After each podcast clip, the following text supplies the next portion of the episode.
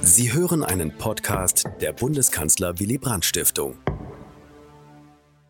Meine Damen und Herren, ich stehe hier vor Ihnen als ein verantwortungsbewusster Bürger, als ein Geschichtslehrer, der jedes Jahr im Abitur, mündlich und schriftlich, irgendwo mit Nazizeit zu tun hat, mit der Aufarbeitung, mit der Nichtaufarbeitung, der dabei genau achten muss auf die Dinge, die aus der Rückschau erzählt werden, Willy Brandt, aus der Rückschau gedeutet werden, Weizsäcker, dem, was zu den Tagen selber passiert, dem, was vorausgehend passiert, Menetekel, Warnungen, Vorausdeutungen, die sich zum Teil als prophetisch erweisen.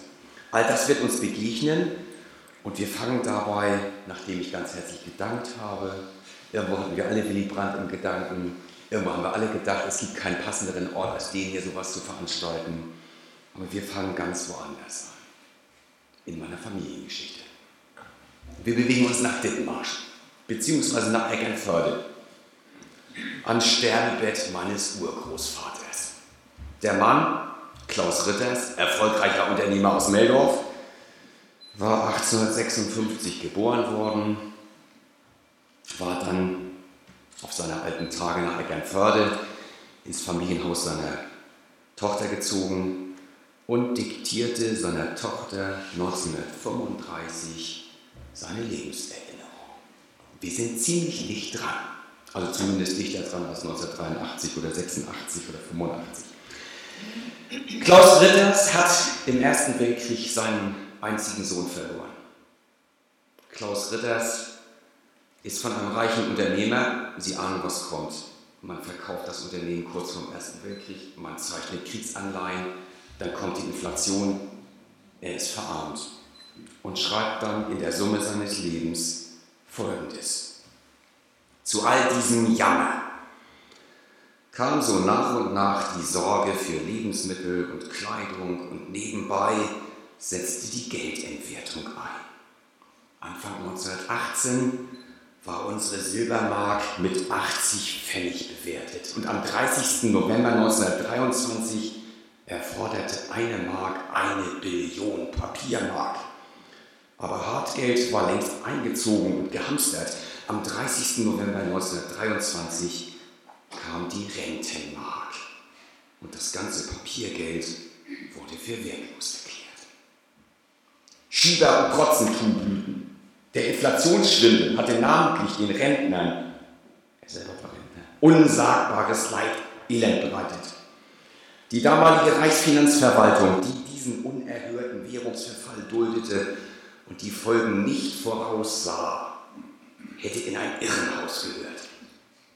Kommt schlimmer. Und wenn sie die Folgen kannten und trotzdem alles duldeten, gehörten sie an den Galgen.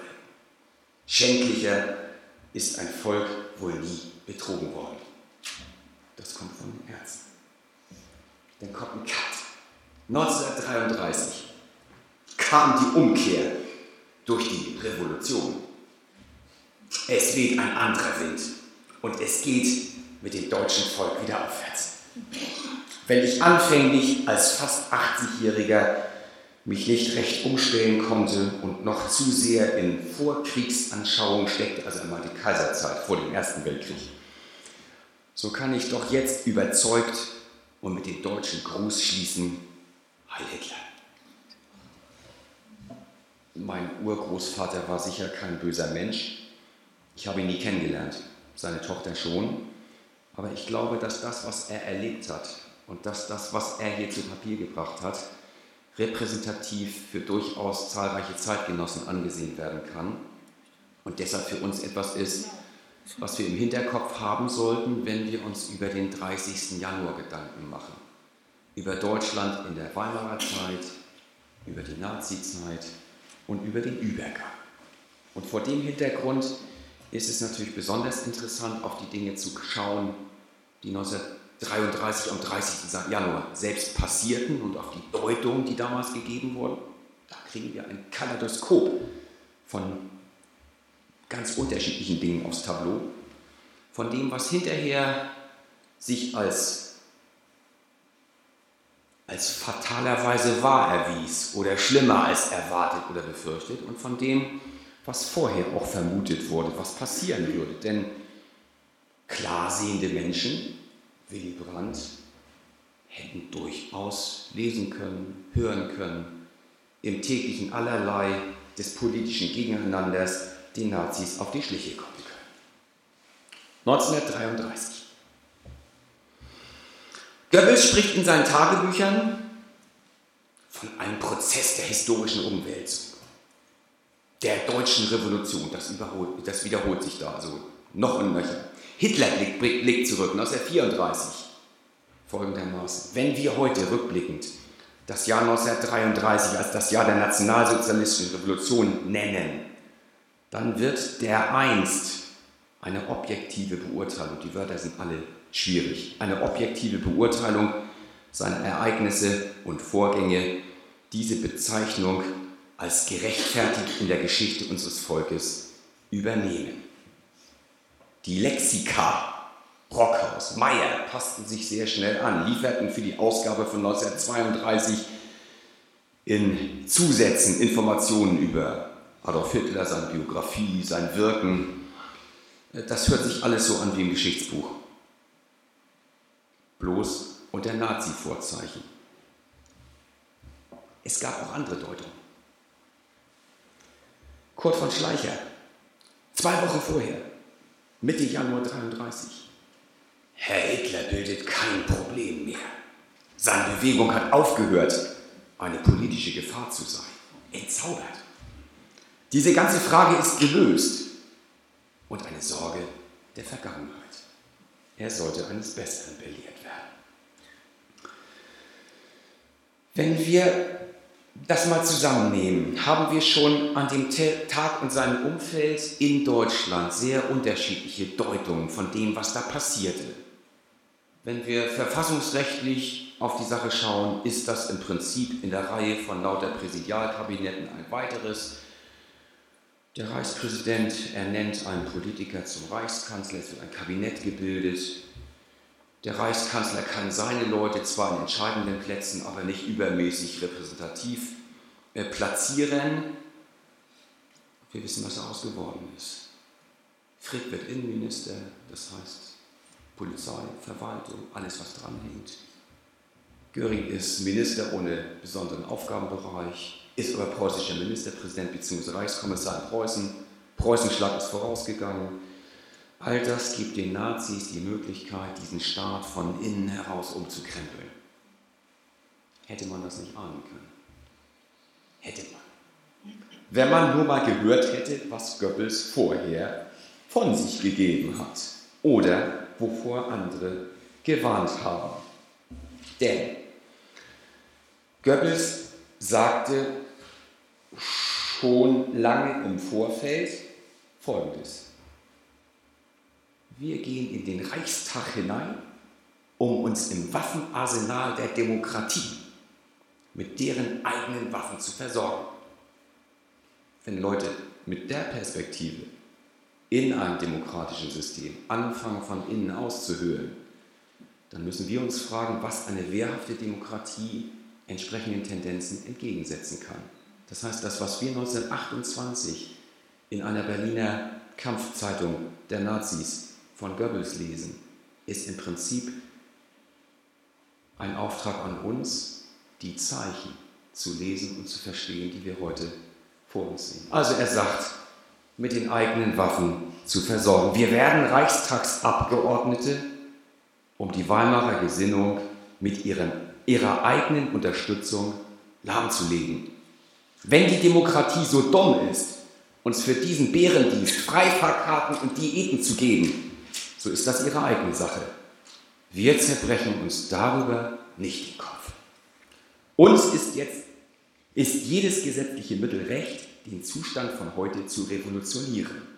Wenn es uns gelingt, bei diesen Wahlen 60, 70 Agitatoren und Organisatoren unserer Partei in die verschiedenen Parlamente hineinzustecken, so wird der Staat selbst in Zukunft unseren Kampfapparat ausstatten und besolden. Denken Sie mal über Parteienfinanzierung nach.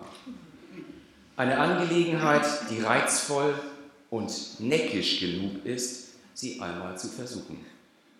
Man sieht hier, wie die Sache und die Wortwahl eine perfide Kreuzung eingehen und entsprechend die Dinge perspektivisch aus Nazi-Sicht natürlich wunderbar einordnen, aber aus unserer Perspektive Teufelszeug darstellen. Das wären Zeichen gewesen. Es gibt derlei aus der Zeit sehr, sehr viel. Hören wir mal hin, wie man zu Beginn der Weimarer Zeit diese Dinge nicht antizipierte, sondern ganz anders aufspurte und plante.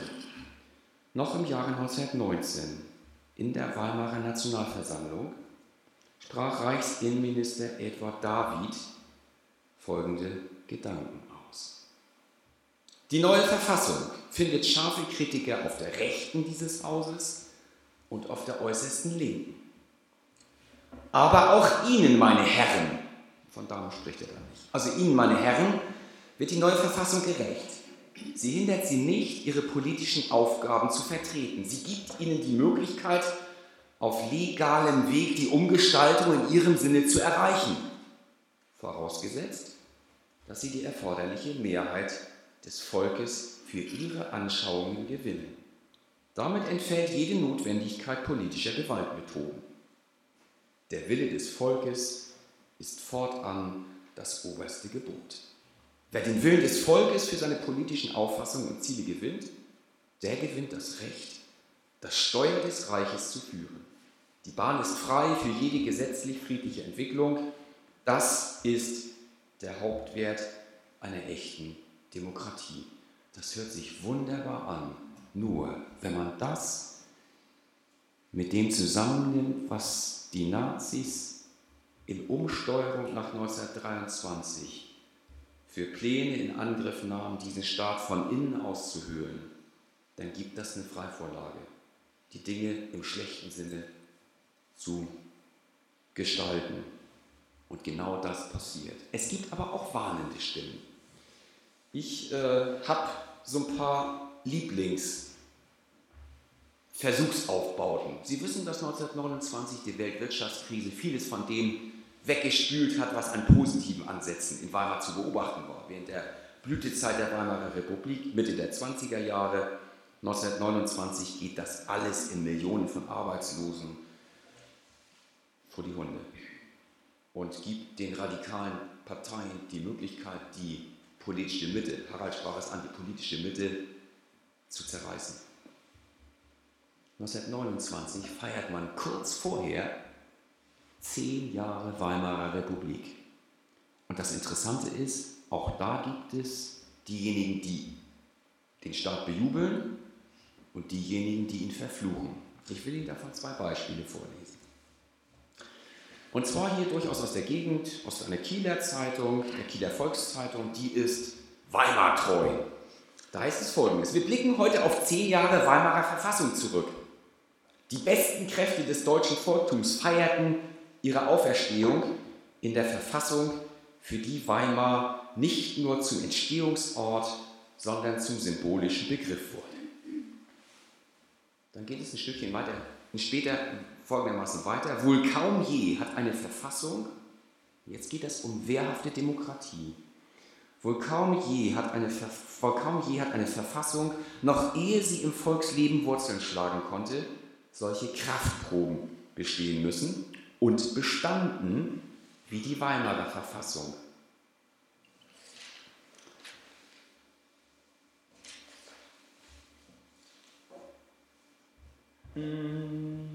Sie ist tief, sie ist im tiefen Schatten des Versailler Zwangsfriedens gepflanzt worden, aber trotzdem ist sie gewachsen.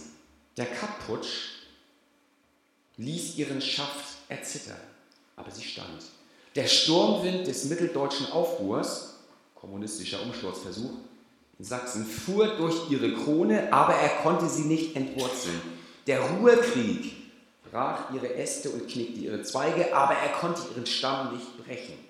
Die Geldentwertung 1923 nagte an ihrer Wurzel, aber die Wurzel klammerte sich nur trotziger an ihr, ins Erdreich. Ja, ihre Wurzeln griffen immer breiter und weiter ins Volksleben aus.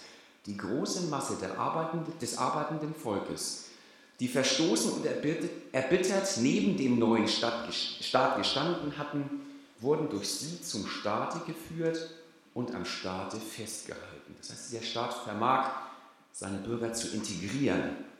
Das sollten gerade diejenigen nicht unbeachtet lassen, denen Staatsgesinnung und Volksgemeinschaft höchste Werte bedeuten. Eine Verfassung, die in solchen Stürmen nicht erschüttert wurde, sondern nur umso fester Wurzeln schlug, muss eine besondere, einer Verfassung muss eine besondere Überzeugungskraft innewohnen. Das könnte man so stehen lassen, wenn jetzt nicht das zweite käme, und zwar aus einer Hamburger Zeitung der Kommunisten. Da heißt es folgendermaßen. Am 11. August 1929 besteht die Weimarer Verfassung zehn Jahre. Dieser Jahrestag wird von ihren Anhängern dazu ausgenutzt, einen nationalistischen Taumel zu entfachen. Unter den Klängen des Deutschlandliedes, unter dem Getön der Kirchenglocken wird die zehnjährige Wiederkehr des Verfassungstages gefeiert. Die Weimarer Verfassung ist eine kapitalistische Verfassung. Daran können die schönen Redensarten von Freiheit, Gerechtigkeit und Gleichheit, welche in der Verfassung stehen, nichts ändern. Diese Redensarten entlarven sich in der Praxis als heuchlerische Versprechungen, die niemals in die Wirklichkeit umgesetzt werden. Die schwungvollen Phrasen der Verfassung sollen nur einen Schleier über die tatsächlichen Verhältnisse decken. Sie sollen die Unfreiheit und die Ungleichheit in der kapitalistischen Gesellschaftsordnung die schamlose Unterdrückung und Ausbeutung der werktätigen Massen verdecken. Trotz des zehnjährigen Bestehens der Verfassung ist die Ausbeutung des Proletariats durch die Bourgeoisie gesteigert worden. Die Freiheit, das wird hier in Anführungsstriche gesetzt, welche die Verfassung verspricht, wird am besten durch die Verbots- und Unterdrückungsmaßnahmen des kapitalistischen Staatsapparates gegen die revolutionäre Arbeiterbewegung als Phrase gekennzeichnet. Da schwingt viel Verbitterung mit aus den Anfangszeiten der Weimarer Zeit, als die deutsche Linke sich aufspaltete mit den eben schon erwähnten Konsequenzen. Das Ganze endet dann nachher in einem Fluch auf die Verfassung, auf den bösen Ausbeuterstaat im Sinne der kommunistischen Partei. So, jetzt noch kurz ein kluger Zeitgenosse der 1930 sich zu dem Problemfeld äußerte. Die Weltwirtschaftskrise ist da, Weimar hat Geburtstag gefeiert, die Nazis stehen in den Startlöchern. All das konnte man, wenn man Ernst Toller hieß, linker Intellektueller war, der dann entsprechend 1933 auch rasch das Land verließ und in die USA emigrierte, wo er dann allerdings Selbstmord beging. Also wenn man Ernst Toller hieß, konnte man Folgendes sich zusammenreimen. Ich zitiere. Vor den Toren Berlins wartet Reichskanzler Hitler. Der ist 1933 natürlich noch gar kein Reichskanzler. Hier wird projiziert. Insofern ist das hier eine Prognose. Er sieht die Zeichen, zählt 2 und 2 zusammen und zieht seine Schlüsse. Vor den Toren Berlins wartet Reichskanzler Hitler. Die republikanischen Führer beraten und beraten und beraten und beraten und beraten. Sie stecken die Köpfe zusammen, sie suchen Parolen und sind bereit, sich überrumpeln zu lassen. Die Schwatzbude, nicht? Von der Goebbels gesprochen hat. Es ist an der Zeit, gefährliche Illusionen zu zerstören gefährliche Illusionen. Das ist für jede Demokratie eine Gefahr. Die Illusion von Sicherheit, Selbstverständlichkeit. Aber ich bin jetzt wieder 1930. Es ist an der Zeit, gefährliche Illusionen zu zerstören. Nicht nur Demokraten, auch Sozialisten und Kommunisten neigen zu der Ansicht, man solle Hitler regieren lassen. Dann werde er am ehesten abwirtschaften. Der Mann würde sich selbst entlarven. So eine allgemein verbreitete Idee. Rechts und links wohlgemerkt. Entzauberung, Selbstentzauberung, das sind so Begriffe, die dabei fallen. Dabei vergessen Sie, dass die Nationalsozialistische Partei gekennzeichnet ist durch ihren Willen zur Macht und zur Machtbehauptung. Ein kluger Gedanke. Wenn wir sagen, wir Historiker sind hinterher immer klüger und 19, in den 80er Jahren lassen sich dann Analysen leichter vornehmen als zur Zeit selber, ist das die eine Sache.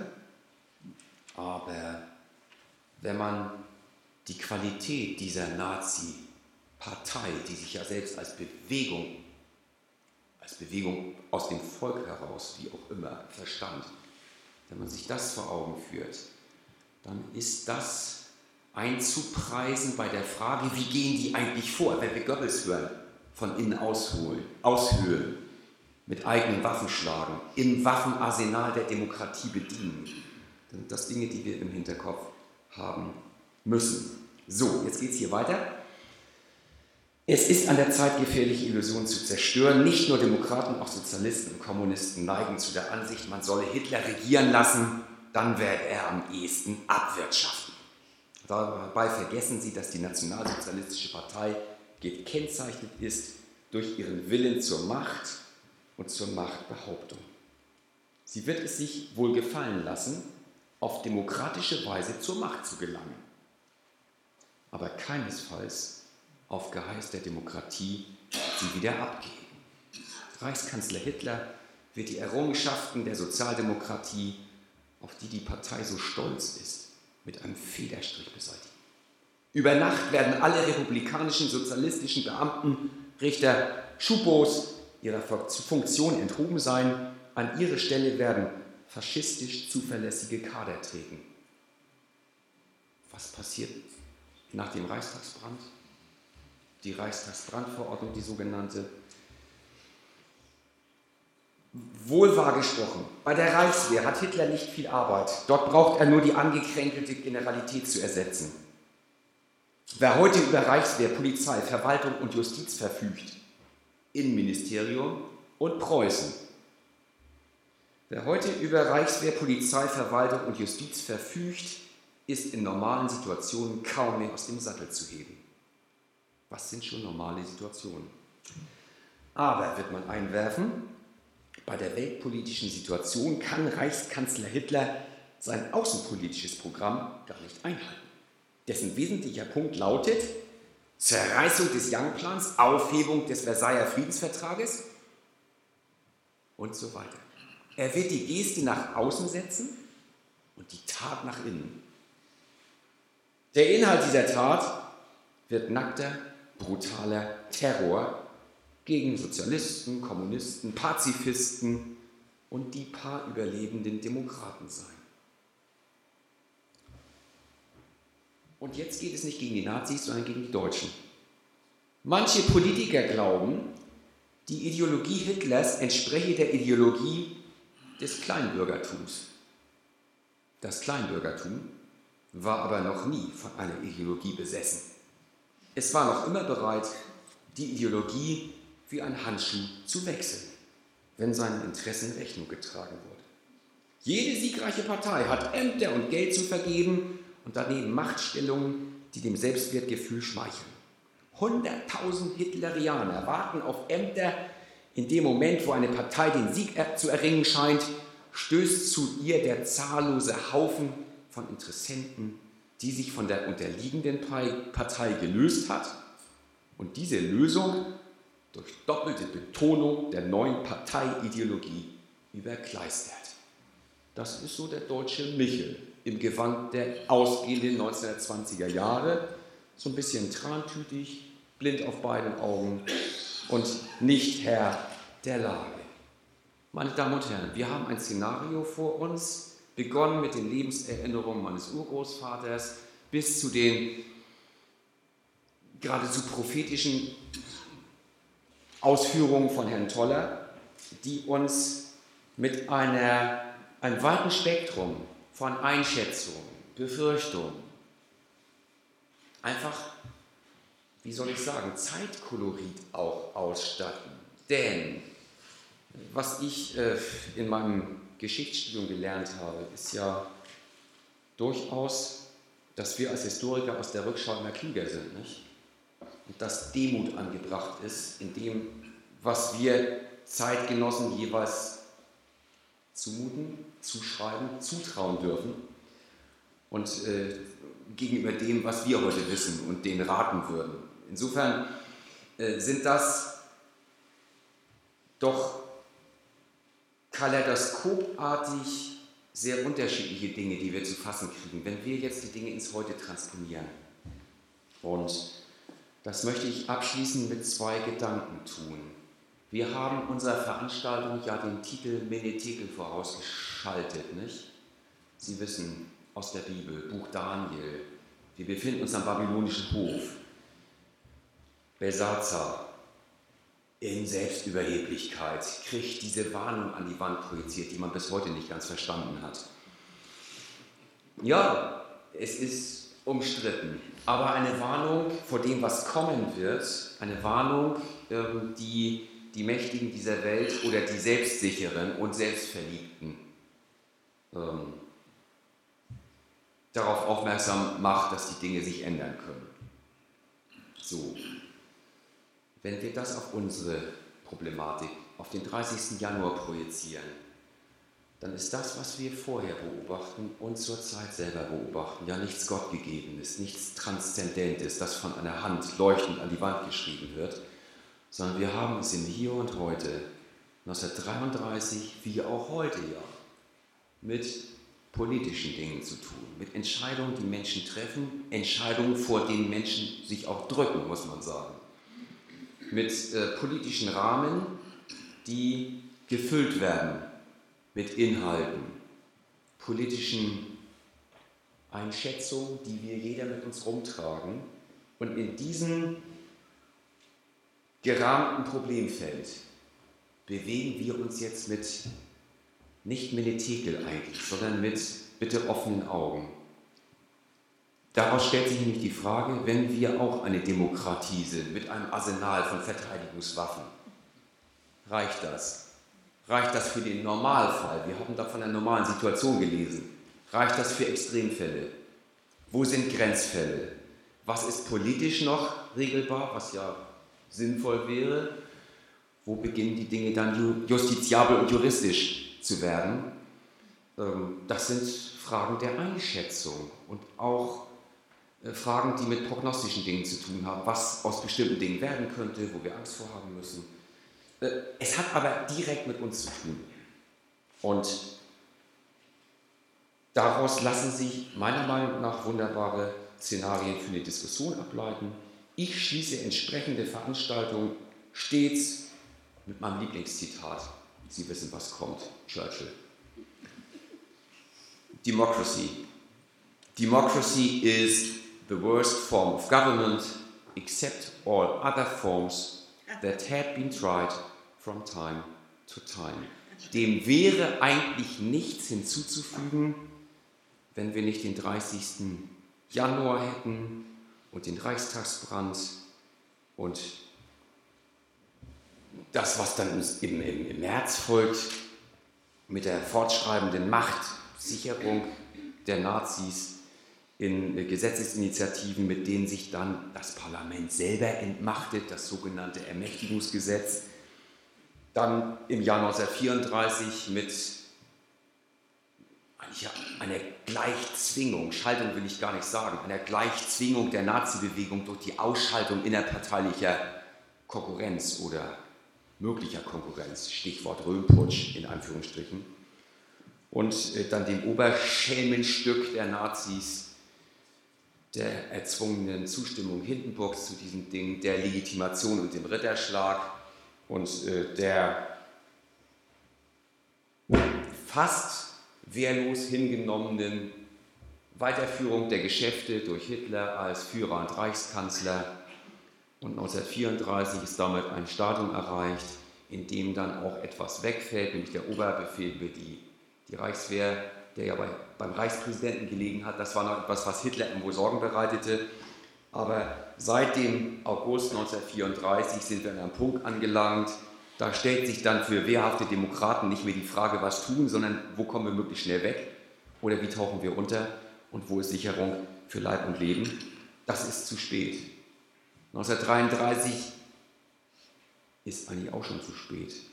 Die Frage ist, wo dieses Menetekel oder wo wir Zeichen sehen, von denen wir uns warnen lassen können. Und darüber können wir jetzt wunderbar diskutieren.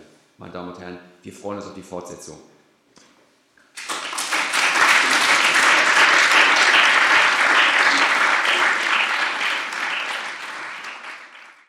Vortrag, der ja eine ganze Reihe von verschiedenen Aspekten ähm, aufgemacht hat, die wir sicher gleich auch noch vertiefen können. Ich möchte jetzt aber zunächst nachholen ähm, äh, die Vorstellung von Katja Markmann zu meiner Linken. Äh, Katja Markmann ähm, ist Lübeckerin, aber nicht hier geboren.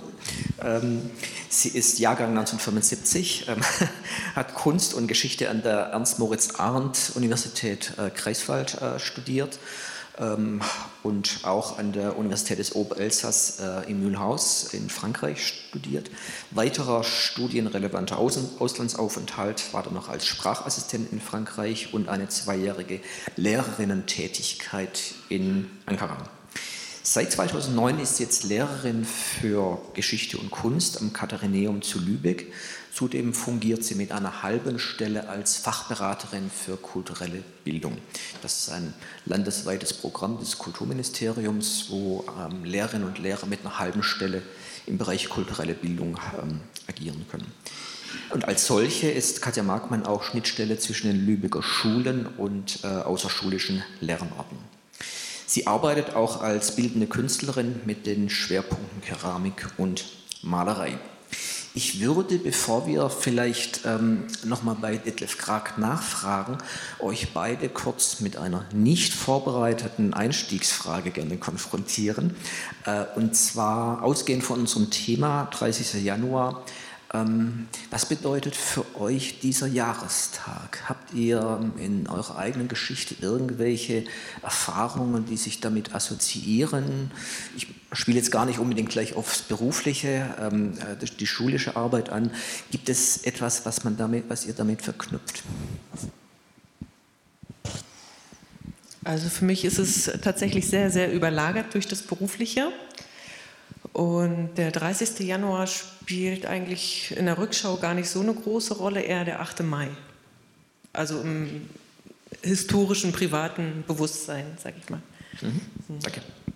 Also im beruflichen ist es so, dass der 27. Januar der Referenztag ist, als dann eben auch entsprechend offizieller internationaler Holocaust-Gedenktag. Aber die Kopplung, die macht es. Also ich, ich kann vielleicht kurz berichten. Wir waren am letzten Freitagnachmittag zu einer Veranstaltung mit einem Zeitzeugen in Kiel mit vielen hundert Schülern aus Plön bei Herrn Butterfass Frankenthal, der dort auf sehr eindrucksvolle Weise aus seiner Zeit der Nazi-Herrschaft berichtet hat, selber als jemand, der den Vater im KZ Sachsenhausen verloren hat, selber auf der Flucht gewesen ist, der dann äh, im Prinzip nach dem Krieg die, die mindestens genauso schlimmen Dinge in der jungen Bundesrepublik erlebt hat, ja, also ein Jahrzehnt um seinen Pass hat kämpfen müssen, den er in den 30er Jahren verloren hatte. Äh, das wäre sehr eindrucksvoll. Und das ist, wenn ich jetzt sage, das Tolle daran, dann ist es falsch. Das Beeindruckende daran ist, dass sobald wir Zeitzeugen haben, auch heutige Schüler sofort die Ohren aufsperren und das einsaugen, wenn Menschen aus ihrer eigenen Vergangenheit erzählen. Und das können wir noch realisieren. Wir werden wahrscheinlich in zehn Jahren keine Zeitzeugen aus der Zeit mehr haben. Aber sobald das möglich ist, ist das super spannend. Und das versuchen wir zu realisieren, solange das geht. Großes Thema, vielleicht kommen wir nochmal gleich darauf zurück oder in Diskussion, Thema Zeitzeugen. Wir müssen, glaube ich, über deinen Urgroßvater sprechen zunächst, Detlef. Ähm, du hast damit begonnen ähm, in deinem Vortrag. Was mich als erstes interessiert, ähm, also zur Information, ich habe den Vortrag gerade auch zum ersten Mal gehört, insofern, ich konnte mich jetzt auch nicht genau darauf vorbereiten, aber was mich interessiert, du hast die fast ähm, äh, erlösende Stimmung bei ihm zum 30. Januar zitiert. Das war offenkundig ein Hoffnungszeichen für ihn. Gab es bei ihm in der weiteren Zeit ähm, eine Ernüchterung? Wie hat er nach dem 8. Mai drauf geschaut? Nein, das, also ich habe das vielleicht falsch erzählt. Der Mann ist 1935 gestorben. Wir haben ja, wir haben ja normalerweise die Schwierigkeit, dass Menschen ihre Lebenserinnerungen nach 1945 zumindest redigiert haben. Aber in diesem Fall haben wir sozusagen den, den Versuchsaufbau, da stirbt jemand 1935. Der hat zwar diese äh, Riesenpropagandaschau der Olympischen Spiele nicht erlebt und äh, auch die Aufhebung von Dingen des Versailler Vertrages, was auch propagandistisch ausgeschlachtet worden ist. Aber er hat eben auch die Kriegsgräuel. Er hat auch den, den Holocaust in dem Sinne nicht miterlebt. Ich weiß, meine Großmutter, die erzählte von ihrer Jugend aus Meldorf von jüdischen Spielkameradinnen, die von einem Tag auf den anderen weg waren. Das muss dann auch entsprechend in der frühen Nazizeit gewesen sein. Das muss der auch irgendwo mitgekriegt haben. Ja, ja.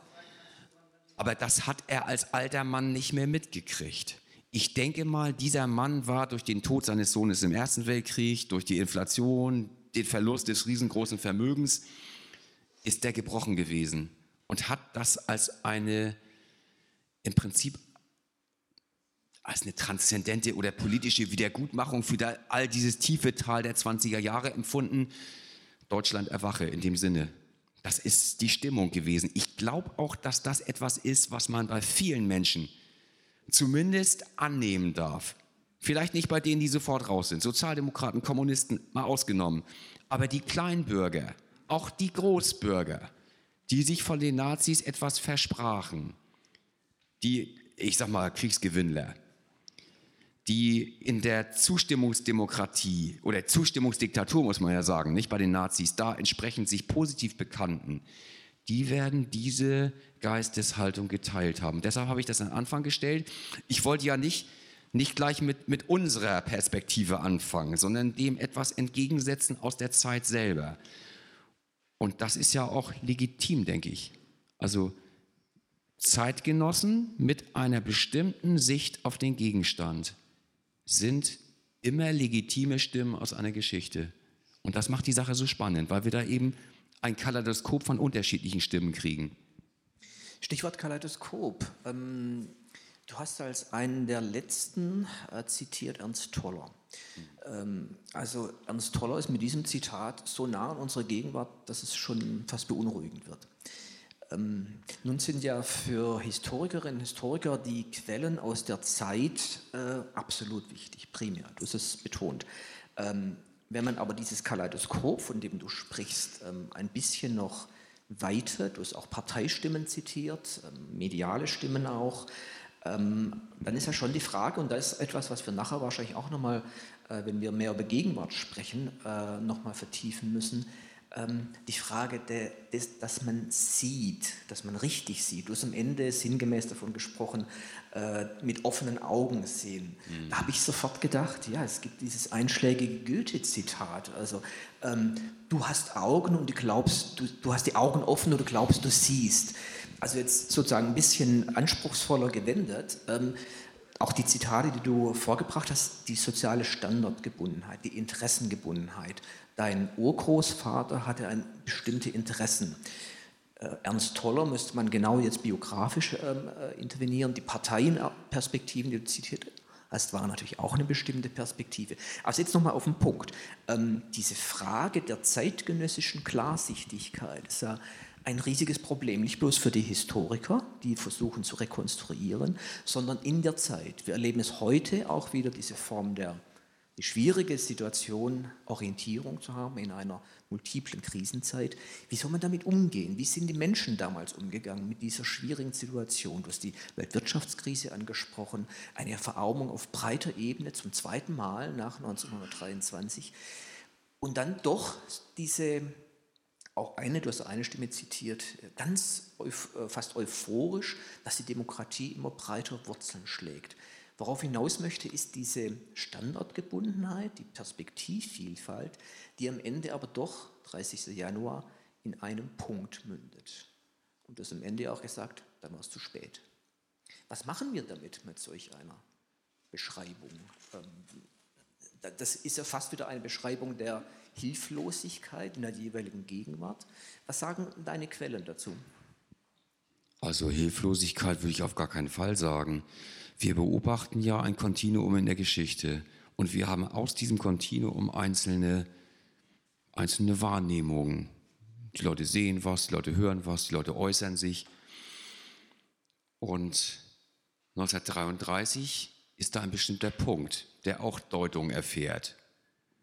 Für uns wäre ja, wenn wir jetzt über Menetekel reden, die Frage, gibt sowas wie 1933, den 30. Januar sicher nicht.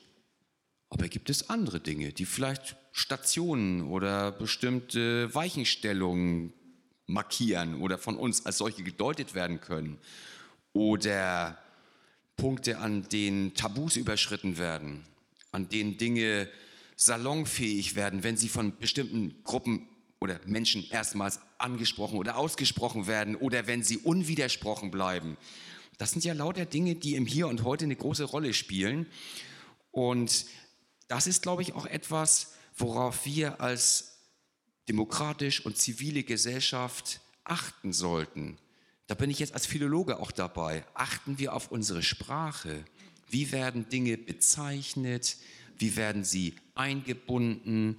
Wie werden sie vielleicht auch in Bilder gefasst? Äh, vielleicht, wie werden Worte in Bilder gefasst? Also da, ich glaube, Sprache im Sinne von Versprachlichung mit unterschiedlichen Mitteln ist etwas ganz Wichtiges.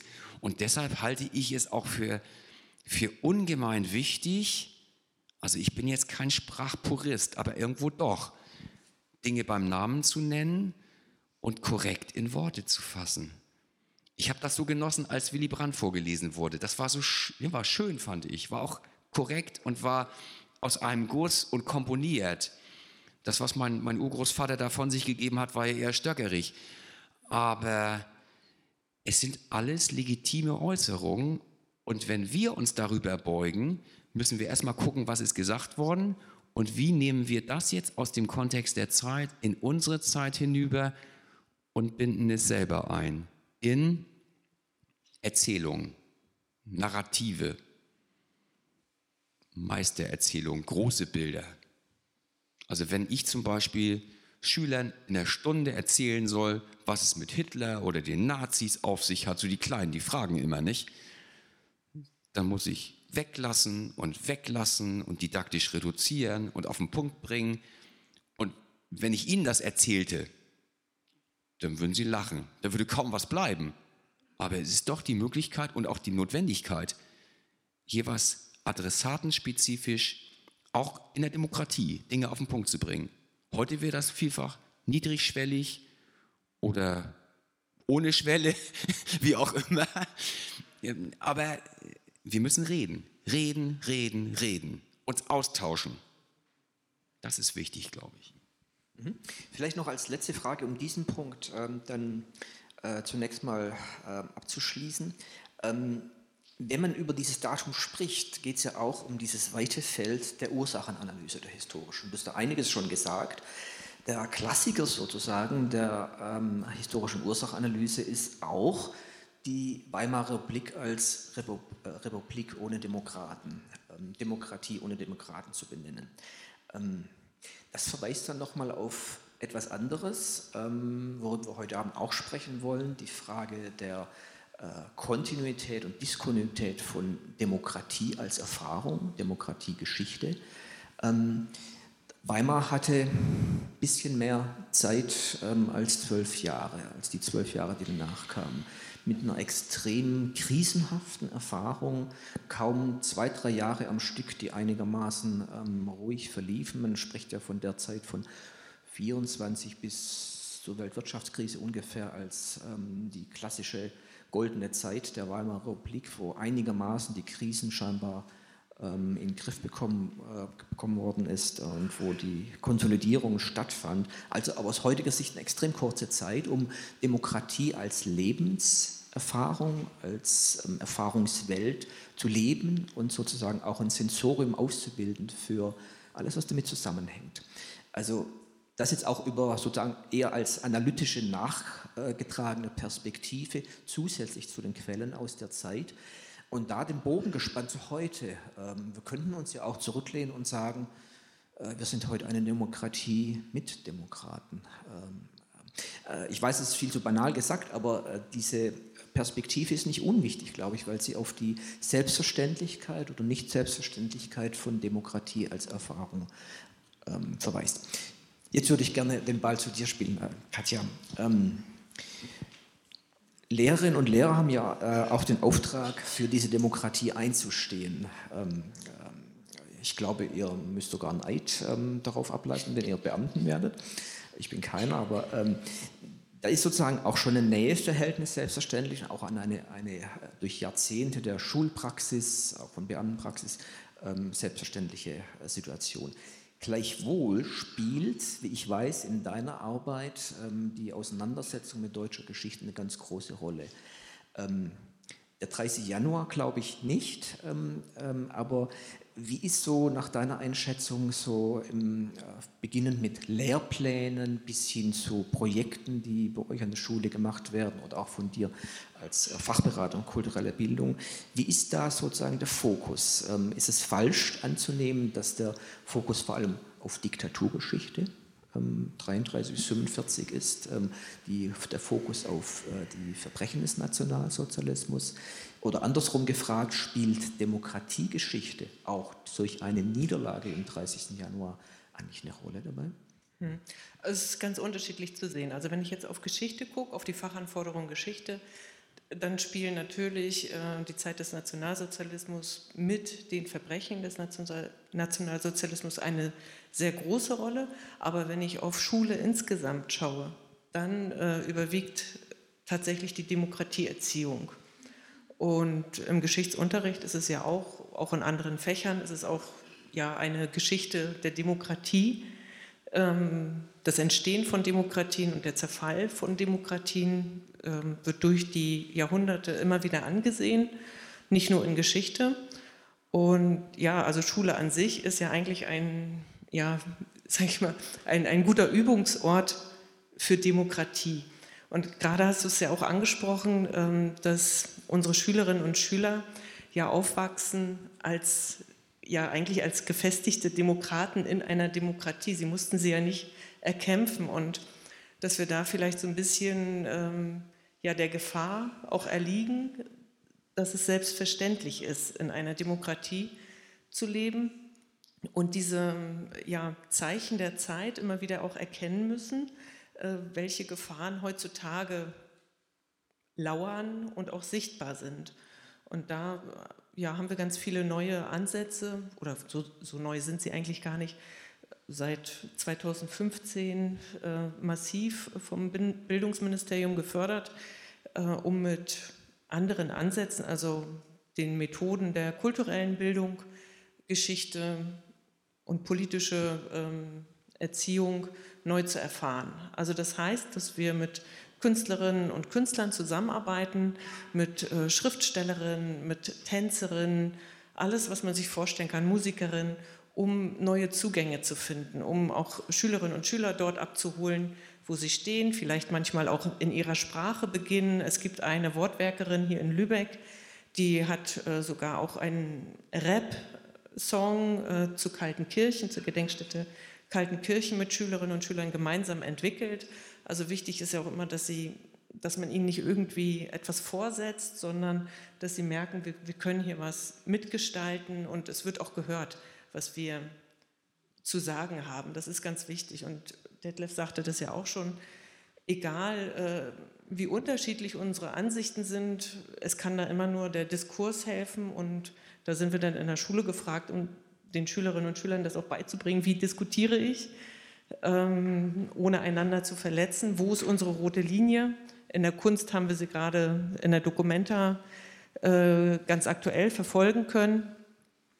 Und das, das ist natürlich ist das ein Thema, äh, wie wir damit umgehen, auf ganz, ganz unterschiedliche Weise. Also ich könnte da noch ewig erzählen, bestimmte Projekte äh, vorstellen, aber das ist, führt vielleicht zu weit.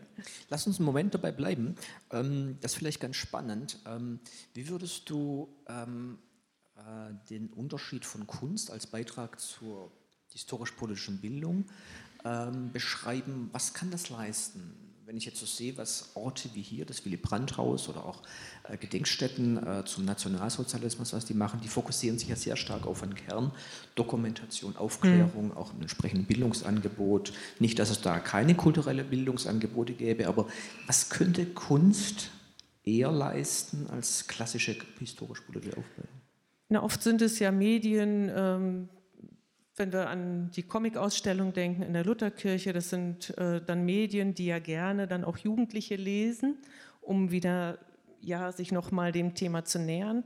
Äh, Kunst kann ganz viel leisten. Kunst an sich ist äh, Toleranzerziehung in jeder Hinsicht. Äh, ich muss da ganz, ganz viel aushalten können, wenn ich mich mit Kunst befasse. Und die Chance ist halt auch da, gerade wenn wir uns mit dem Nationalsozialismus befassen, dass wir manchmal vor ähm, Abschnitten in der Geschichte stehen, zu denen uns die Worte fehlen und dass wir dann eine andere Sprache finden, um uns auszudrücken und auch miteinander zu kommunizieren, auch in unterschiedlichen Sprachen verständlich werden. Und das äh, kann die Kunst ganz toll schaffen, also auf emotionaler Ebene in einen Dialog zu kommen, um dann zu schauen, was steckt dahinter und wir können Geschichte neu motiviert äh, erarbeiten.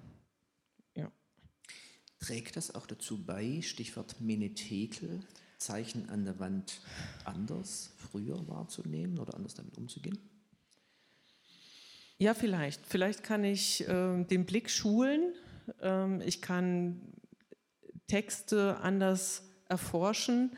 Also es gibt auch ein Projekt, das heißt Wie der Verstand mit der Wortwerkerin Hanna Rau, ähm, beschäftigt sich mit heutigen Verschwörungstheorien. Wie erkenne ich die? Äh, wie arbeitet Sprache heutzutage, äh, was ist äh, eine seriöse Berichterstattung, was dann auch wieder nicht. Ähm, Fake News, ja, haben wir im Geschichtsunterricht immer gerne, Detlef, die Emser, die Pesche, wird da immer rausgeholt. Ähm, das ist ja nichts Neues, aber es muss halt erkannt werden oder ich gehe halt ganz anders mit offenen Augen und mit anderen, ja, mit ja, geschärften Sinnen durch die Welt. Und das schafft, das schafft die Kunst. Danke. Ähm, geschärfte Sinne brauchte man in den letzten Jahren ja nicht immer, ähm, hm. um äh, Bedrohungen der Demokratie wahrzunehmen. Ich äh, zitiere mal ein paar Schlagwörter. Ähm, wir hatten Putschversuche in den USA und Brasilien. Äh, wir hatten ganz äh, jung äh, im letzten Jahr noch äh, eine Razzia bei Reichsbürgern im Land. Ähm, alles sozusagen als Assoziation zu unserem Thema die, äh, die Bedrohung von Demokratien ist natürlich viel vielschichtiger. Ähm, äh, es geht auch um strukturelle Fragen. Ähm, äh, wenn man in diese Richtung denkt, ähm, 30. Januar 1933 äh, und 30. Januar 2023, äh, wenn man da so einen Abgleich macht, ähm, auch das als Frage an euch beide, ähm, die, äh, wir sehen vieles schneller, klarer. Wir sind, ähm, das glaube ich, nur ähm, wir sind eine Demokratie ohne Demokraten. Wir sind nicht bloß Vernunftrepublikaner, wie eine der Schlagwörter zur Weimarer Republik lautet, sondern äh, viele Herzensrepublikaner. Wir haben aber auch die letzten Jahre die Erfahrung gemacht, dass die Seite der Demokratieskepsis ähm, kann auch sagen, dass Demokratievertrauen in den letzten Jahren eine starke Erosion erfahren hat. Da spielt Corona, die Pandemie spielt eine Rolle, da spielen viele verschiedene gesellschaftliche Entwicklungen eine Rolle. Ähm, wenn wir das aber sehen, äh, wir greifen nicht zu den Waffen, ähm, weil wir eine gefestigte Demokratie sind. Gleichwohl, wir müssen ja mit unseren Beobachtungen etwas machen. Frage an dich, Detlef, was sagt der Historiker und Studienrat aus Plön dazu, zum Beispiel äh, zum, äh, zur Razzia bei den Reichsbürgern. Wir kennen das Endergebnis dieser Razzia noch nicht, das wird spannend sein, aber nach allem, was wir da lesen konnten, bisher ist es so irgendwas zwischen operetthaften Putschplan und äh, realem Waffensammeln, realem Nutzen von Strukturen, äh, zu einem bestimmten äh, umstürzlerischen Ziel. Was sagt der Historiker und Studienrat zu dir, äh, mit offenem Auge das zu sehen, um dich nochmal zu zitieren aus deinem Vortrag? Das ist ganz schwierig, sagt der Studienrat dazu. Also wir haben in verschiedenen Kreisen darüber gesprochen und wir schwanken zwischen, oh Gott, wie furchtbar und ist das nicht alles ein bisschen übertrieben? Und sogar inszeniert, um den Demokraten vorzuspielen, dass wir was tun für unsere Demokratie. Also, dass das Fernsehen gleich dabei war. Und das, also, es waren viele Dinge, die einem irgendwo sauer aufgestoßen sind. Ich hoffe, ich bin nicht politisch unkorrekt jetzt, aber auch darüber muss man nachdenken. Und je mehr Informationen man hat und je mehr offene Informationen man auch kriegt, offensichtlich werden ja auch Informationen zurückgehalten aus geheimtechnischen Gründen, was nicht dazu angelegt ist, das Vertrauen oder auch eine Sicherheit irgendwo in die Sache zu gewinnen. Und ich glaube, darüber kann man sprechen. Dass in unserem Staat es auch von Seiten des Staates möglich sein muss, dem Bürger nicht alles zu sagen. Das ist legitim. Aber von Seiten des Staates auch möglich sein muss, bestimmten Bürgern ihre Rechte abzusprechen bzw. sie zeitweise einzuschränken und mit polizeilichen juristischen Mitteln gegen bestimmte Gruppen in der Gesellschaft vorzugehen wenn das alles nach demokratischen Spielregeln abgesichert ist und dem, ich sag mal, gesamtstaatlichen Wohl dient. Und darüber muss man nachdenken. Dann gilt es abzuwägen zwischen individuellen Freiheitsrechten und dem Interesse der Gemeinschaft. Und das ist ein Spannungsfeld, das a priori nie sauber aufzulösen ist. Und das müssen Demokraten ertragen. Und das tun wir. Also es ist schwierig. Mhm. Darauf müssen wir zurückkommen. Ertragen. Ähm, Toleranz hat Katja Markmann vorhin gesagt. Ich würde die äh, Frage an dich, Katja, ein bisschen noch anders formulieren. Vielleicht war es auch ein bisschen zu äh, kompliziert formuliert oder falsch formuliert. Ähm, ich würde es gerne nochmal auf deinen Arbeitsbereich äh, umformulieren. Ähm, du hast vorhin auch von Verschwörungserzählungen ähm, äh, gesprochen als ein Feld, mit dem du in deiner Arbeit ähm, mit den Schülern und Schülerinnen dich ähm, engagierst. Ähm, dies ist eigentlich dieses Thema, das, was ich angedeutet habe, Putschversuche, Razzia bei den äh, Reichsbürgern, die Frage einer konkreten, durch bestimmte Personengruppen, äh, man könnte auch im weiteren Sinne auch natürlich ein bisschen länger über Querdenker sprechen, da gab es auch eine ganze Reihe bis hin zu einem kleinen versucht, den Bundestag äh, zu stürmen im, im, Rahmen einer Demonstration in Berlin. Ist das eigentlich ein Thema, was aus Sicht der Schülerinnen und Schüler wahrgenommen wird? Oder was ist da eigentlich angesagt? Ja, das wird wahrgenommen, auf jeden Fall. Ähm, das ist dann ja natürlich abhängig von der Lehrkraft, wie wird es aufgenommen in den Unterricht, wie wird es thematisiert. Das äh, wird ganz sicher im Wirtschaft- und Politikunterricht, äh, da geht es ja eher um die ähm, ja, momentanen politischen Strukturen ähm, noch viel mehr als im Geschichtsunterricht. Aber natürlich finden wir da auch oder schauen, welche Parallelen gibt es äh, in der Geschichte und wie zeigt sich der Unmut der Bürger heute im Vergleich zur, zur Historie. Also das ist, äh, das ist da. Ähm, es kommt auch selbstständig äh, von den Schülerinnen und Schülern. Dass die Themen eingebracht werden, wenn nicht sogar auch außerhalb des Unterrichts, wenn man mal mit denen über den Hof geht und sagt, äh, was halten Sie denn eigentlich davon oder so. Ne? Da wird man schon angesprochen. Ähm, jetzt zur Zeit, zu den aktuellen kann ich jetzt gar nicht so äh, explizit berichten, aber das ist schon ein Thema auch, auf jeden Fall. Darf ich dazu kurz ja. auch noch? Also wir dürfen wir nicht vergessen, dass wir als Lehrer auch in gewisser Weise Welterklärer sind und äh, ich sag mal Lernbegleiter für die Schülerinnen und Schüler. Und deshalb werden die uns auch in gewisser Weise als Autorität sich wünschen. Aber wir müssen denen natürlich auch vielfach sagen, es gibt auch Fragen, die können wir nicht beantworten. Und zwar auch genau in diesem Spannungsfeld.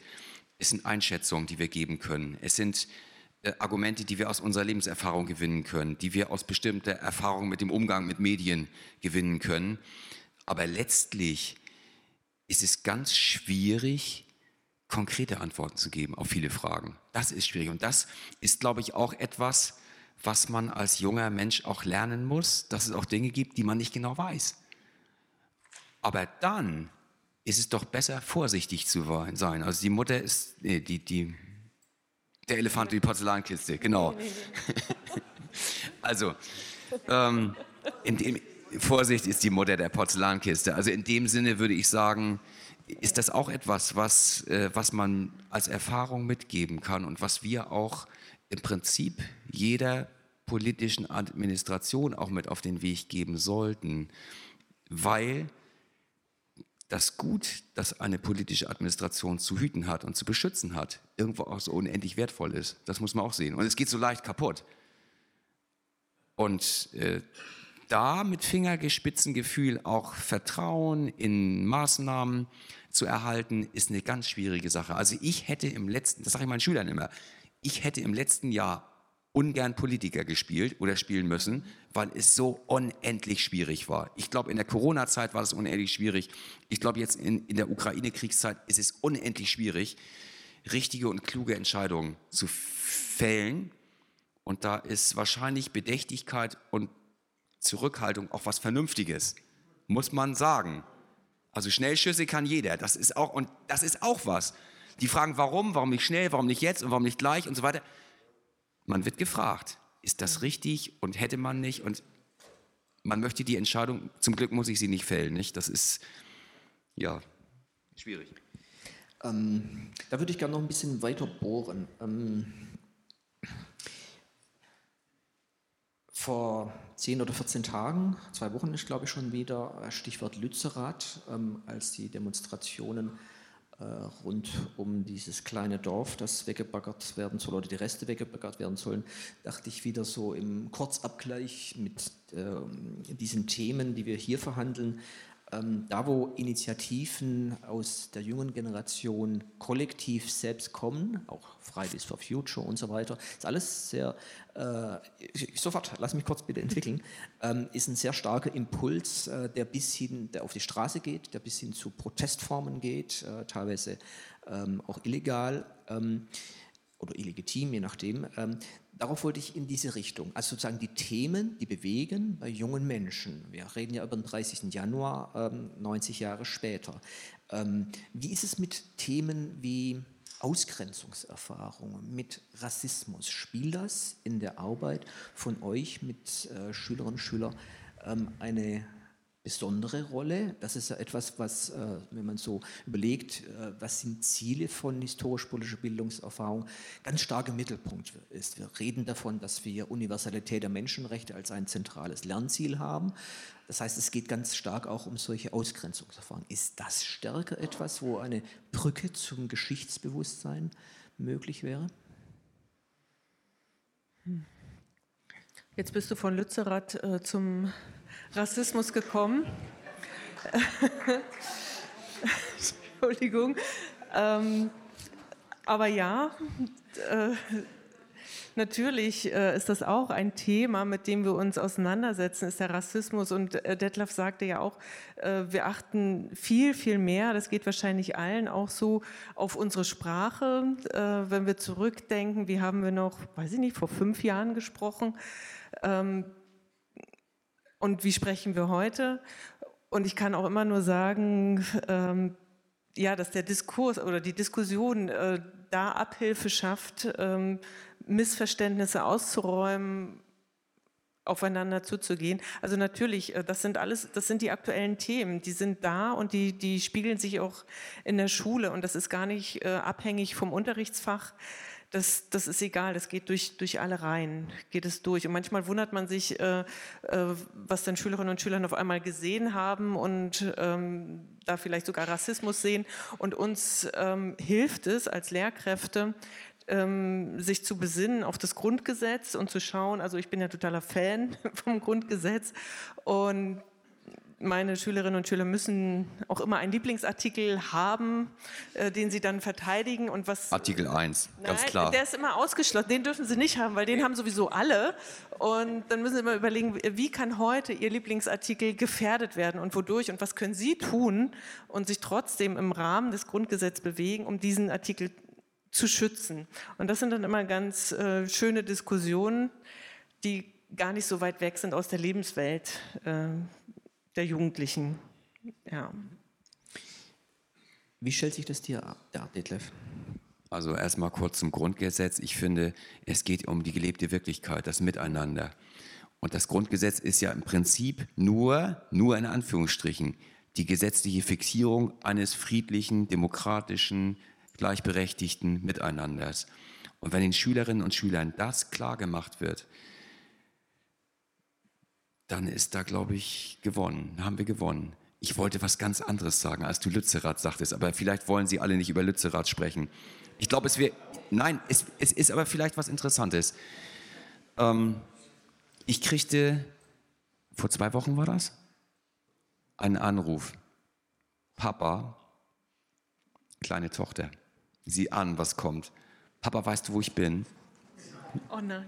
Ja, ähm, es ist interessant. Ich habe meinen, meinen Kindern eigentlich doch versucht vorzuleben, dass man für seine Ideale was machen soll und dass man dafür eintreten soll. wenn man es gut findet, dann soll man konsequent sein und so weiter. Und das arme Ding, meine kleine Tochter, war nun nach Lützerath gefahren und hatte da irgendwo, war nass geworden und ein bisschen Tränengas abgekriegt. Ich, erste Sorge war natürlich, bist du alles heil, alles dran.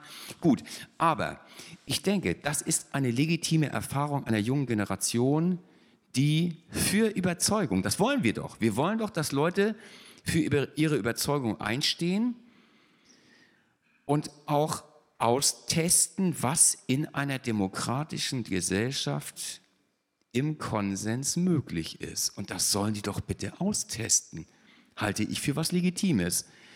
Und dass darüber hinaus dann bestimmte Grenzen gesetzt sind, dass es ums Gewaltmonopol des Staates geht, aber dass man darüber mal nachgedacht haben soll. Und das Nachdenken wird ja durchs Machen also viel intensiver. Das halte ich für was Gutes. Das ist, also Harald, Entschuldigung, wenn wir da nicht einer Meinung sind, aber das ist noch keine Verschwörungstheorie und noch nichts Falsches, wenn, wenn Jugendliche auf die Straße gehen und für was protestieren. Und wenn sie ins Braunkohletagebaugebiet gehen und da an die Kante gehen und für was protestieren, ist das richtig. Ähm, ich weiß nicht, ich habe gar nicht meine Meinung zu dem Thema gesagt. Aber du kennst sie offenbar besser als ich. Aber prima. Ähm, der Gedanke war natürlich äh, nicht willkürlich, äh, auch so auszuholen, ähm, weil ich glaube, äh, wenn wir über Bedrohung und Demokratie heute mit diesem historischen Paket des 30. Januar äh, diskutieren, ähm, die Frage äh, der Bedrohungswahrnehmung dann ist es vielleicht nicht die Bedrohung von Demokratie, sondern die Bedrohung von, Bedrohung von Existenz als solcher. Und da muss man natürlich auch wieder genau das, damit, wo du geendet hast, ähm, Detlef, in deinem Vortrag, darüber sprechen, was sieht man sozusagen? Ähm, die Bedrohung der Existenzgrundlagen, und da ist man mittendrin in der Frage von Wahrnehmungsstrukturen, die aber zu ganz unterschiedlichen Handlungskonsequenzen führen. Von Bagatellisierung über ähm, pragmatische Auseinandersetzung bis äh, zu einer Radikalisierung mit Endzeitvisionen, wenn wir jetzt nicht sofort das und das tun. Und da ist auch natürlich eine Nähe wieder, ähm, ohne die jungen Menschen oder alle, die dagegen protestieren, inhaltlich in die Nähe zu rücken, aber in der Frage, wie wir umgehen mit Bedrohungssituationen. Das war sozusagen die Brücke. Äh, und darüber würde ich als, gerne als letzten kurzen Wortwechsel, bevor wir ähm, zum Publikum öffnen, noch mal kurz sprechen. Wie gehen wir mit solchen Situationen um, äh, mit Bedrohungswahrnehmungen? Ähm, wir haben äh, auch in deinem Vortrag ähm, zur Weimarer Republik ähm, einen Abriss gehört, wie diese aus unserer heutigen Sicht ähm, existenzielle Situation des 30. Januar mhm. völlig unterschiedlich äh, wahrgenommen worden ist. Mhm. Es ist, ja, es ist vielleicht ganz einfach gesagt, aber schwer getan. Ähm, wenn die Jugend, also ich merke das ja auch, ähm, auch wenn ich an meine eigenen Kinder denke, die zwischen 17 und 22 Jahre alt sind und diese Existenzängste tatsächlich auch haben, äh, wenn sie auf unsere Welt schauen äh, aber dennoch nicht aufgeben. Also die Älteste äh, ist ins Lehramtsstudium gegangen, die Kleine hat heute schulfrei und war in Schönberg und hat Menschenrechtsarbeit gemacht. Also was ich sagen will, ist, dass wir als Erwachsene, als Lehrkräfte, als Gesellschaft versuchen, Räume zu schaffen, ähm, wo die Jugendlichen oder in denen die Jugendlichen äh, Selbstwirksamkeit erfahren können. Das sind immer so ganz große Worte, aber ähm, das hat auch ganz viel mit Vertrauen schenken zu tun. Und wenn ich jetzt an unsere Schule, das Katharineum, schaue, da sind ja Schülerinnen und Schüler selbst aktiv geworden, was den Gedenktag angeht. Das ist natürlich auf Impulse durch die Lehrkräfte auch geschehen, durch die Israelreise, die dort äh, jährlich stattfindet, auch mit anderen Schulen zusammen. Das ist ja jetzt nicht nur ans Katharineum gebunden. Aber die Schülerinnen und Schüler dort haben gesagt, wir möchten mehr, wir möchten gedenken, einen Shoah-Gedenktag selbst initiieren und das führen, haben sie jetzt schon zweimal, glaube ich, durchgeführt, äh, aktiv und wir lassen ihnen da auch Freiraum Natürlich gibt es auch eine Lehrkraft, die da zur Hilfe, zur Seite steht in organisatorischen Sachen. Aber das, das ist es so. Sie merken, äh, Sie können noch was bewegen, Sie können selber Ihre Meinung sagen, Ihnen wird zugehört und können auch gestalten. Und ich glaube, das, das nimmt so ein bisschen die Angst vor der Zukunft, hier völlig ausgeliefert zu sein. Und die Jugendlichen sind, ähm, also sie haben ja unser Leben auch verändert, ähm, was Ernährung, was Reisekultur angeht, alles. Ne? Also sie sind ja unsere, äh, unser Korrektiv fast in, der Lebenshaltung, in der Leben, im Lebenswandel, so rum. Genau. Detlef, auch noch einen Kommentar? Ja, letztlich äh, bemühen wir uns darum ja um historische Bewusstseinsbildung. Hm. Das ist ja letztlich das Beste, was wir als Demokratie Bildung auch betreiben können. Äh, und zwar im Sinne einer, einer Kompetenz ist ja so ein Unwort, nicht? Aber wir sprechen ja nicht mehr um Lernziele, sondern wir, es geht um Kom Aber was dahinter steckt, ist ja wichtig. Dass Dinge verinnerlicht werden, dass Dinge in aktives Handeln übertragen werden, ob sie nun eine Veranstaltung zum Holocaust-Gedenktag selbst ausgestalten oder was, was wir eigentlich als Glücks, Glückserlebnis erlebt haben letzte Woche wir durften mit 100 Leuten zu Herrn Butterfass Frankenthal und es haben sich 250 Schüler gemeldet, die gerne mit wollten. Und das war nachmittags nach der Zeugnisausgabe. Die hätten da frei gehabt. Und das fanden wir klasse. Da haben wir gesagt, Mensch, haben wir was richtig gemacht. Das, die, die, die wären da. Und das, das sind Sachen, oder auch, wir haben das auch, dass wir am Holocaust-Gedenktag und entsprechend am Volkstrauertag Dinge in Plön organisieren. Und zwar im großen Dreieck zwischen Marine-Unteroffiziersschule, Stadt Plön und den Schulen. Und da tragen die Schüler eigentlich einen ganz aktiven Teil an diesen Dingen. Und das machen die gut. Das ist etwas, was sehr beeindruckend ist und was uns zeigt, zumindest die Schüler, die da mitmachen, die haben ganz viel begriffen. Und das geht auch immer um Fragen von, von politischem Selbstverständnis in einer Demokratie. Ob nun die Soldaten der Mus oder die Leute aus Plön oder auch die Schüler als angehende verantwortliche Bürger in unserem Gemeinwesen. Und das ist richtig. Da hat man das Gefühl, da ist was gut. Vielen Dank. An dem Punkt würde ich gerne ähm, Ihnen die Möglichkeit einräumen, äh, mit Fragen und Beiträgen zu reagieren noch. Wir haben jetzt so gut zehn Minuten, glaube ich, noch äh, Zeit, wenn ich die Zeit richtig im Auge habe. Äh, es gibt ein Saalmikrofon. Bettina Kreiner so nett, es zu vergeben. Hier gibt es die erste Wortmeldung. Ja, wir gedenken heute 90 Jahre 30. Januar 1933, ähm, wobei ich sagen muss, das Datum ist für mich gar nicht so entscheidend. Viel wichtiger ist, was ist vorausgegangen. Nämlich, es begann für mich eigentlich mit dem Rücktritt von Herrn Brüning und mit der Einsetzung Franz von Pabens, der das Verbot der SA und der SS aufgekündigt hat. Und dann kam der Preußenschlag. Und nun muss man ja Folgendes feststellen. Hitler ist legal an die Macht gekommen.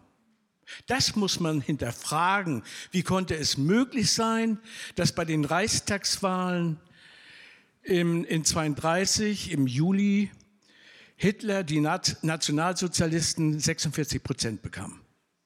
Das ist doch äh, phänomenal. Und dem ist einiges vorausgegangen. Und das muss eine Lehre für uns heute sein, dass äh, gesellschaftliche Gruppen in der Weimarer Republik zum Beispiel durch die Hyperinflation 1923 viel verloren haben. Der Mittelstand hat verloren. Der Mittelstand hat verloren und die sind heimatlos geworden. Und da hat es natürlich Unzufriedenheit gegeben. Ähm, ähm, und da, hm?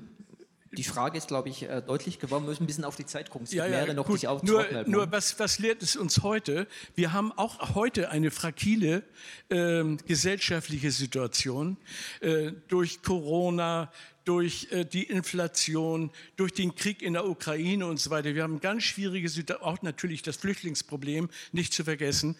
Und da müssen wir aufpassen, dass die Politik nicht den Kontakt zur Bürgerschaft verliert. Das heißt, die Bürgerbeteiligung scheint mir heute das A und O zu sein, dass ähm, nicht eine Distanz entsteht zwischen Bürgern und der Politik. Mhm. Äh, ganz kurz. Ähm, Wollen wir sammeln? Von mir aus gerne. Dann würde ich Ja, das geschichtliche Wissen und äh, Aneignen ist halt das eine. Äh, mich hat das schon als Kind erwischt, äh, mit Kinderbüchern zum Dritten Reich, mit äh, Judenverfolgung. Was mich umgetrieben hat, bis, ja, ich glaube, richtig, richtig zum Wissen bin ich dann erst mit 30 oder so gekommen. Wie ist das passiert? Hm? Wie, wieso sind die Menschen mit erhobenem Arm da am Straßenrand freudig äh, stehend äh, einem Idioten gefolgt, also dem Verrückten von Braunau? Das hat mich umgetrieben als Kind, als Jugendliche. Und äh, wenn ich heute sehe, dass da äh, in Thüringen ein äh, Herr Höcke äh, steht und Reden redet, dann sage ich, der hat seinen Goebbels gut gelesen und die Leute stehen auch da. Und Sie haben vorhin auch angeführt, die Verschwörungstheorien. Äh, das macht mir Sorge, das macht mir richtig echt Sorge äh, um Demokratie. Also wäre den Anfängen schaut, und ich weiß nicht, äh, die Schüler lernen ganz viel über die Gräuel. 33 bis 45. Stellen die sich die Frage, warum sind die Menschen mitgelaufen? Gut, äh, das würde ich jetzt gerne aufs Podium nehmen. Fangen wir vielleicht mit dem letzten an. Ähm, ich weiß nicht, wer von euch beiden sich berufen fühlt. Äh, warum sind die Menschen mitgelaufen? Damals, heute? Ähm, bitte, wenn ja, um kurze Statements. Also ich kann auch versuchen, ohne Mikro zu sprechen, aber ich, ich kann auch mit Mikro flüstern. Es ist, es ist heute, glaube ich, ein ganz wichtiges Thema äh, bei der Beschäftigung mit dem Nationalsozialismus, den Widerstand sich anzuschauen. Warum kommen Leute, wenn so viele mitmachen, dazu eben nicht mitzumachen? Was gibt es da für Gruppen? Was für Motive? Und warum eigentlich? Um das zu verstehen, dann versteht man nämlich auch die Leute vielleicht, die mitmachen. Das muss man nicht rechtfertigen und nicht toll finden, aber um das zu oh, aber um dem vorzubeugen, muss man es verstanden haben. Und das wird heute in der Schule großflächig thematisiert. Und ich würde mir auch nicht so viel Sorgen machen. Das ist jetzt keine Selbstgefälligkeit. Nein, das glaube ich nicht. Also ich, ich glaube, es kann auch eine Übersättigung stattfinden. Ich weiß, als wir in jedem Fach dreimal in den 70er, 80er Jahren nur Nationalsozialismus hoch und runter, in der ersten Hälfte der 80er Jahre, das war fast zu viel. Da ist vieles andere auf der Strecke geblieben, aber ist eine persönliche Einschätzung. Okay, dann greife ich die erste Frage nochmal auf. Ähm, Sie hatten darauf hingewiesen, die äh, Art der zur Macht kommen von Hitler, das heißt ähm, ein weiteres Präsidialkabinett, Stichwort Legalität, und haben dann geschlossen damit äh, mit dem Plädoyer, dass die Politik den Kontakt zu Bürgern und Bürgerinnen nicht verlieren sollte. Ähm, auch das hier kurz aufs Podium. Ähm, beim ersten Punkt, wenn ich das auch aufgreifen darf, müsste man natürlich darüber sprechen. Wir hatten es vorhin auch vom Grundgesetz, ähm, von der Frage, welche Konsequenzen hat man nach 1945 aus der zwar in vieler Hinsicht vorbildlichen, aber eben auch fehlerhaften Weimarer Reichsverfassung ähm, gezogen, ähm, sodass sowas, das war ja einer der Punkte, die versucht wurden, mit der Neukonstruktion des Grundgesetzes äh, zu vermeiden. Aber dieses Stichwort, das ist ja vielleicht der Bugzug zur Gegenwart, ähm, Kontakt mit Bürgern und Bürgerinnen nicht zu verlieren, das ist natürlich sehr allgemein, aber trotzdem ist natürlich die Frage auch, die auch äh, gerade bei der Arbeit mit Schülerinnen und Schülern sozusagen von Anfang an ja anfängt in dieser schulischen Erziehung. Wahrscheinlich ist es jetzt gar, gar keine Frage, sondern dass es einfach nur noch mal im Raum steht, ähm, diese Frage, äh, wie schafft man es, weil diese Bindung, Stichwort Vertrauen auch in die Demokratie, die Bindung zu den Menschen, die Frage, dass ist eigentlich der Eindruck, dass Demokratie Probleme lösen kann. Das ist ein elementarer Punkt, dass man Vertrauen hat zum politischen System, dass man gesehen wird, aber dass große Probleme wirklich auch gesehen wird. Also das, ähm, ich glaube, wenn von euch niemand direkt was zu sagen würde, würde ich das so stehen lassen. Ja, gut, okay. Äh, und so, äh, bitte um weitere Beiträge und äh, Ja, ähm, zwei Anmerkungen. Nummer eins, äh, Bettina Greiner und Willy Brandt haue ich jetzt ein bisschen in die Pfanne, denn Willy Brandt hat seine eigene SPD ein bisschen ungerecht gesehen, denn wenn ich mir Preußen in der Weimarer Republik angucke, 1919 bis 32 Ministerpräsident Otto Braun, meistens Karl Severing, Innenminister, die Beamten, die nationalsozialistische Propagandisten waren, wurden aus dem Dienst entfernt in Preußen. Also die fehlenden Demokraten stelle ich hier mal in Frage. Ähm, Karl Severing, durchaus innovativ, bekämpft den Nationalsozialismus, auch als Reichsin, äh, Reichsinnenminister in der Großen Koalition. Das ist das eine. Also das, ne, Geschichte ist ja nie so, dass es immer so ausgehen muss. Stelle ich jetzt mal so in Frage. Insofern war Willi da dann auch ein bisschen Lübeck fixiert, Preußen ja. Und dann, die, das stelle ich mal so hin. Jetzt frage ich die beiden Geschichtslehrer. Björn Höcke wurde da ja schon angesprochen. Und wenn wir hier von aktuellen oder heutigen Bedrohungen freiheitlicher Gesellschaften mit Björn Höcke haben wir ja einen, haben wir ja einen Kollegen. Genau, einen Kollegen, der ja offensichtlich irgendwann vergessen hat, was Geschichte in Deutschland so alles anrichtet. Was macht das mit den beiden auf dem Podium? wenn so ein Kollege, ne, hier war ja ein Gast oder eine, eine äh, mit äh, Impulsgeberin, die das sagte und das war so ein Gedanke, der mir durch den Kopf schoss. Was macht das mit uns? Also ja, es gibt in jeder Familie schwarze Schafe, würde ich sagen. Ähm, das hat nichts mit, mit dem Unterricht dann so im engsten Sinne zu tun, würde ich sagen. Also wir sind der Demokratie verpflichtet, äh, wir diskutieren äh, im Rahmen dieser und, und zeigen natürlich äh, immer wieder auch auf Gefahren der Demokratie. Das ist ganz klar. Und wie, wie klug man auch sein muss, um diese zu unterwandern, das, das zeigen wir auch auf. Und dass man da wachsam ist und dass man nicht ähm, einfach auch auf den Titel oder auf die Ausbildung schauen darf. Das sind nicht alles dumme Leute, die dummes Zeug reden. Also das ist auch gut geplant und gut strukturiert und ähm, da müssen wir, ja, das muss man einfach aufzeigen. Also ich fand die Frage gut und sie ist schwierig zu beantworten.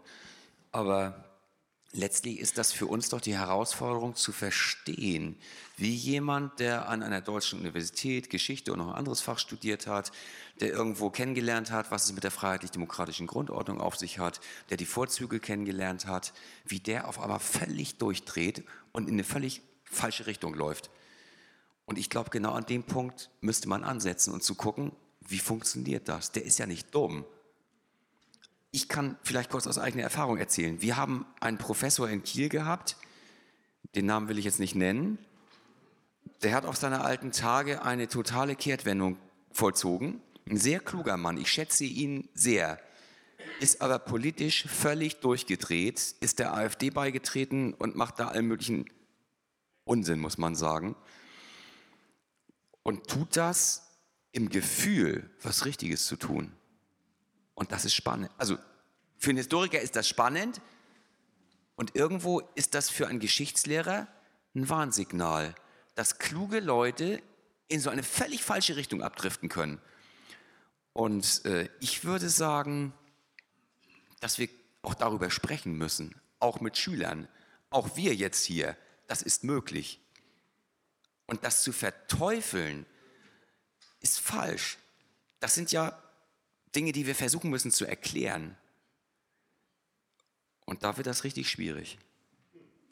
Vielleicht, äh, bevor die nächste Frage kommt, nur kurzer Kommentar dazu. Wir müssen an dem Punkt, wenn wir mehr Zeit hätten, müssten wir natürlich auch darüber sprechen, über die Frage, ist eigentlich eine sehr stark auf kognitive, äh, historisch-politische Bildung setzende Aufklärung, Dokumentation und so weiter, ist es eigentlich der Weisheit letzter Schluss? Ähm, also da ist halt die Frage, wenn, du, wenn wir sehen, es gibt Geschichtslehrer, weil ihr so argumentiert habt, Wissen, Information ist da, aber es passiert was anderes. Nur das Plädoyer, auch andere Faktoren sozusagen wahrzunehmen, die für so eine Positionierung entwickelt. Also ich möchte noch mal ganz kurz ein eine ganz große Lanze brechen für die Aufklärung und für Argumente und für Kognition. Aber dass wir ein neues großes Fass, das wir aufmachen, ich halte das für unabdingbar und wichtig. Auch gerade, weil wir bessere Argumente haben und weil wir die weil wir auf der richtigen Seite stehen. Sie hatten sich gemeldet? Ähm, ja, ich, ich, bin dankbar für diese Diskussion. Und äh, ich hätte an Herrn Krag eine direkte Frage. Sie haben vorhin plädiert für die Sprache. Wir sollen auf die Sprache achten, was wir reden und wie wir es sagen. Äh, meine Frage wäre, was ist eigentlich mit dem Schweigen?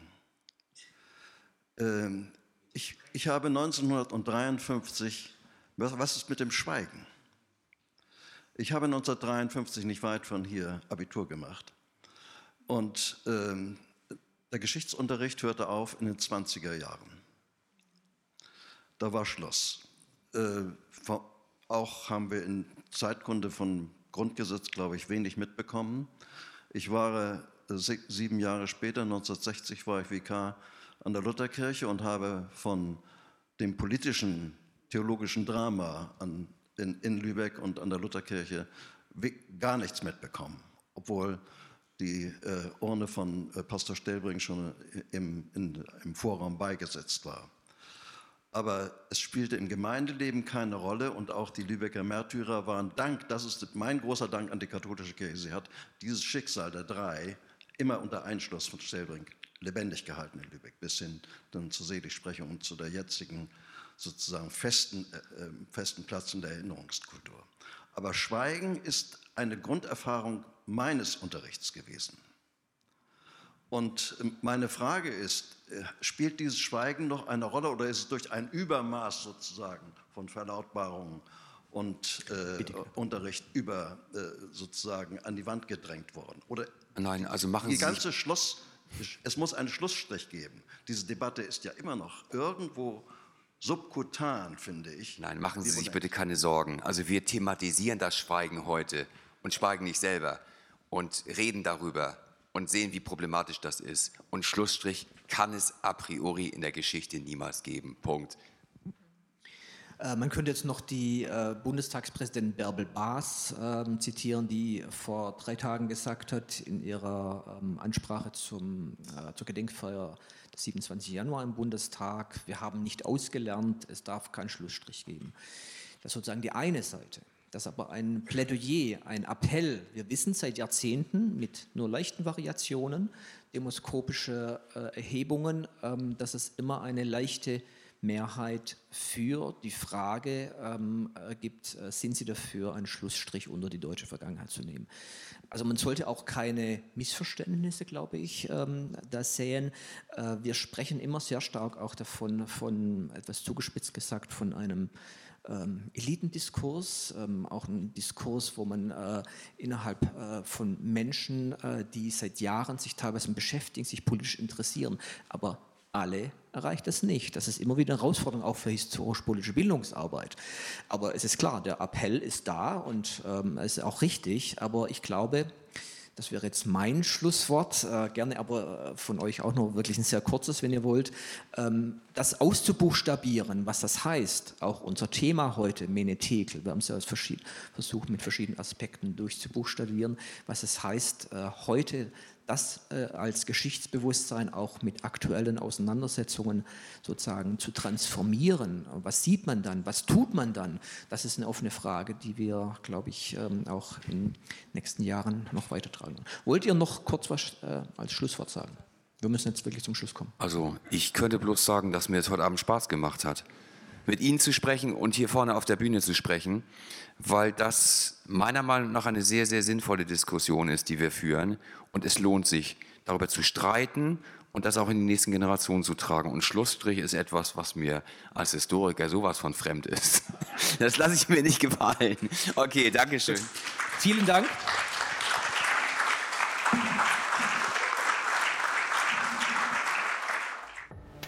Dies war ein Podcast der Bundeskanzler Willy Brandt Stiftung. Für mehr besuchen Sie uns auf www.willy-brandt.de.